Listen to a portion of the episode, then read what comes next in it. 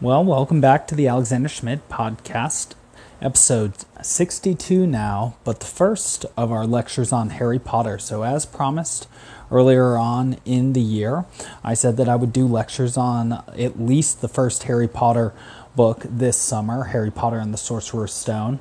And so I'm going to be doing some of those in sort of an academic and sort of an amplificatory way, like Carl Jung did with his patients, and exploring images and symbols that go alongside the images and symbols that we see in the story, as well as analyzing the story itself. And also as a complement to this, or perhaps this is a complement to that, two fellow teachers from two different states, Miss Sarah Miller and Mr. Wesley Shantz. Mr. Wesley Shantz currently of Spokane, Washington, and Miss Sarah Miller currently of the DC area, but soon to be back in, I believe, Seattle, Washington, accepting a new teaching position, will be talking with me through Harry Potter and the Sorcerer's Stone. And there are 17 chapters, and as of now, it looks like we're going to go around a chapter at a time if we can contain ourselves.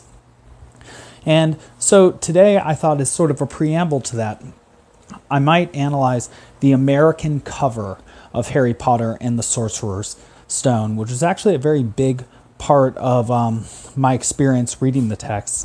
When I first started reading them, I read not only the English versions, but the American versions.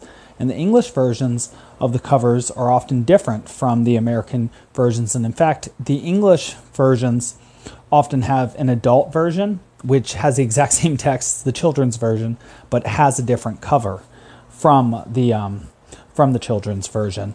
But here I'll talk about the American cover, which is done in that beautiful pastel style. On the front, there in gold at the top is Harry Potter with a lightning coming down at the long end of the P.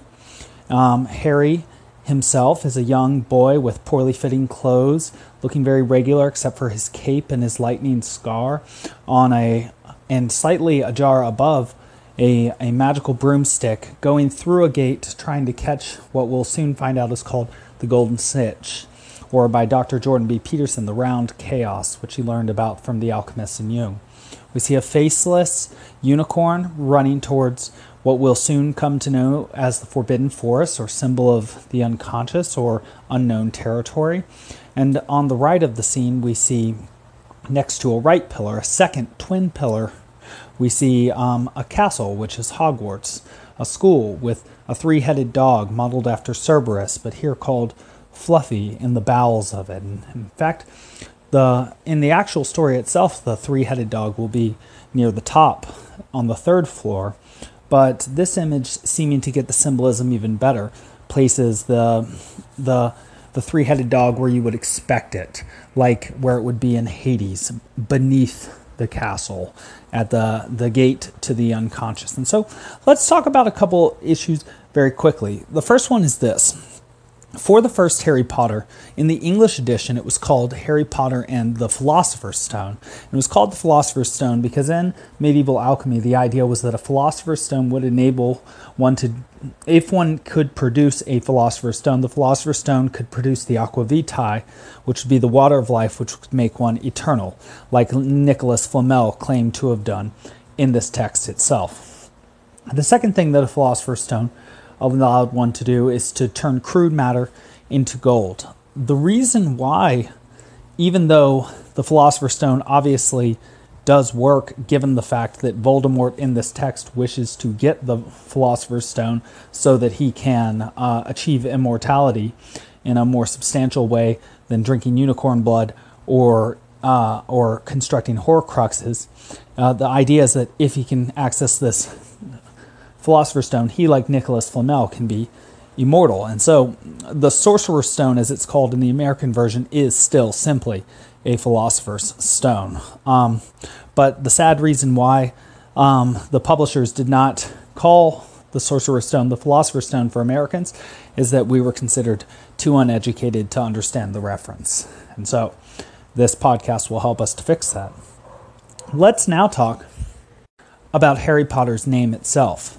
So Harry Potter, what does it mean to be a potter? Well, it means to be somebody who plants plants or places plants within conscribed cultural limits, pots. placing nature within that which is made by society or made by the mind, and placing nature within that pot in order to grow in a certain fashion. And so this potter is like a sower or a planter or a cultivator of nature. He is something of an admixture, or that which develops a relationship that is salubrious between both nature and culture. And so we'll have to understand what a person within a magical world, learning about his own innermost nature, has to offer to that question. What does it mean to be a potter? What does it mean to be Harry Potter?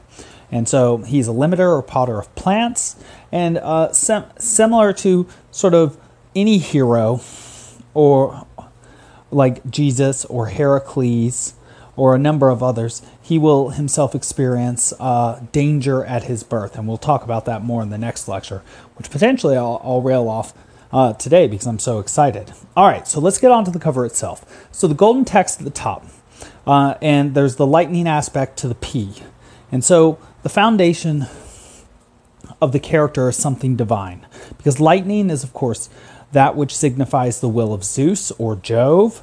Lightning, there will be a lightning bolt indicating being chosen as sort of a divine child by Harry on his forehead. And gold, of course, the color of the sun, the color of the golden snitch, which guides attention, is the color of divinity. And so something, there will be a divine mark on this Harry Potter. He is the divine child. He is the one, that the boy who lived, who did the impossible, that which none other could do. And so he's a symbol of the archetype of the divine child, or the hero to come. And so he takes on several different aspects of both Heracles and Jesus here. So let's keep moving forward. So in this cover, he's also seen to be passing through an archway, about to catch a golden snitch. And so this is like a more, the image reminds me very much of like a more enthusiastic version of the creation of man, where I believe it's by Michelangelo. There's God, who looks like he's in sort of a brain and is pointing his finger out, and Adam is sort of lazily pointing his finger out. And I think the idea is that they need to touch, or that they are reflections of each other. But in this case, we see that Harry is himself choosing to go through this archway. And so what does this archway indicate? Well, in the text of this story, he will go from the world of the muggles, of the normal, the mundane, to the world of magic. Sort of like Maslow's distinction between the D world and the B world, or the world of deficiencies, which is, you know, everybody in their normal lives being their sort of non-ideal forms, using the restroom, eating, getting sick, dying. None of these are ideal aspects of existence. But then also there's the being aspect of one's existence, which is where the moments in which one exists reflect divine or eternal moments, where one reflects the archetype which one embodies. Like, say, if you hit a home run as a baseball player and that wins the game, you in that moment are identified with the hero, and you have an accompanying experience which Maslow would describe as a peak experience. And so here we see a peak experience of sort of transformation or initiation. Harry is accepting his divine or creative or imaginal or magical nature. He is going through the entryway and catching the golden snitch. And so he is following his attention, or that which interests him, and that is going to bring him into a new world by allowing him to access new information about not only that world, but about himself. Because any obstacle, the purpose of an obstacle, at least for a human, like getting through a maze or a video game, is to measure oneself against it in sort of a Pythagorean way. And so down to his left is a faceless unicorn running towards the dark forest. And so a unicorn, at least according to Carl Jung and his alchemical studies, is a symbol of individuation. It has a single horn that guides it and leads it towards its own destiny, and is, of course, a figure of the imagination, and thus an ideal towards which one strives. Something interesting in the Harry Potter universe is that unicorns do inhabit these dark forests.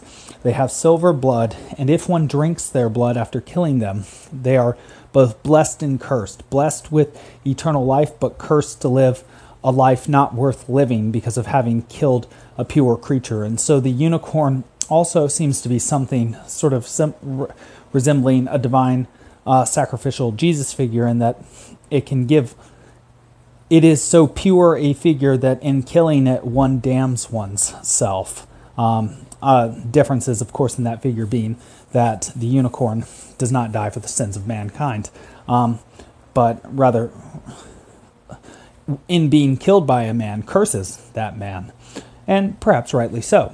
And so on the other side of the cover, which is happening at twilight, and one can just now begin to see stars coming out then, and so it is a magical or transitional time. And in fact, Harry is himself not only between air and earth, but between forest and castle, going over a plain here. And so much about this cover indicates the transitional nature of being 11 or 12, starting to go through puberty, entering secondary school, becoming more than just a child, but taking on one's aspects as an adult, male or female. And so, why is Hogwarts, the castle, a symbol very similar to, say, the Disney castle?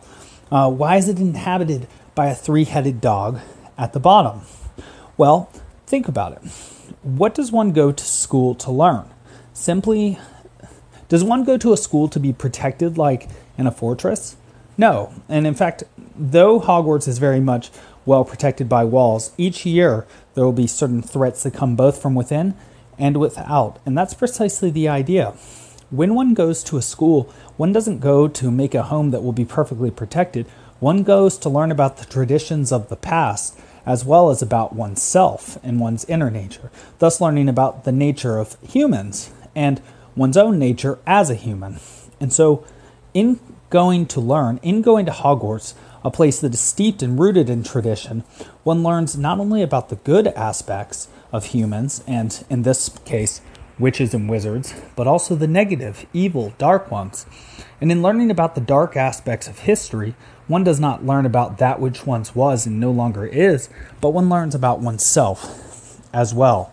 And so the idea that there is a Cerberus or guardian to the underworld lurking beneath Hogwarts is precisely right. And in fact, in the second movie with a basilisk, very similar image of that which is threatening and lying beneath Hogwarts is also an excellent image, because the idea is that you not only gain the safety and stability and structure of culture by going to school, but you also see the darkness that exists within man through, and thus within yourself, through seeing the actions that have been propagated throughout time. And so you learn not only the evil things that have happened, like, say, Nazism and various communisms that led to mass murders, like in China and in the Soviet Union, estimates being 20 to 50 million, as reported in the Gulag Archipelago by Solzhenitsyn, and upwards of almost 100 million during the Cultural Revolution of China. And we'll see, we will see with the coming up of Dolores Umbridge, a certain collectivist tendency take root in the Harry Potter world. So those illusions will not find themselves irrelevant. And so ultimately, at the bottom of the school, like at the bottom of one's own soul, one will find Voldemort in this text, who is essentially the Luciferian figure who is himself disembodied, but has found himself embodied in the head or the mind of a Defense Against the Dark Arts professor who wears a turban, indicating that he has been to exotic places and has exotic thoughts, and in the wasteland of his mind, dark thoughts and a dark being has taken root. And so what we will ultimately learn at the end of this book, and which we're already deducing just from the cover, is that at the bottom of the soul of each person, which is the purpose of any education, is the devil. And so one must recognize that Voldemort, or he who must not be named, exists not only in a disembodied form or in an embedded form within Professor Quirrell or outside in the Forgotten Forest, but in fact, the seeds of Voldemort exist within all of us. And so we can be both good and evil. And that is why free agency or free choice is the most important possible thing, because whenever we choose good, we're not doing evil. And that's a very important thing. And so also, evil does not just exist in some being called Voldemort, or perhaps you could call it Lucifer, but exists within all beings capable of choice, which would make us all very, very, very responsible for not only ourselves, but the state of the world itself.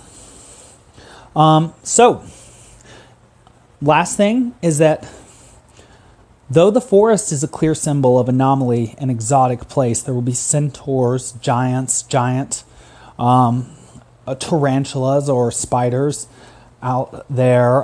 There will even be a terrible abduction scene, which will actually be sort of a wonderful abduction scene, which, like the spiders, will come in later texts.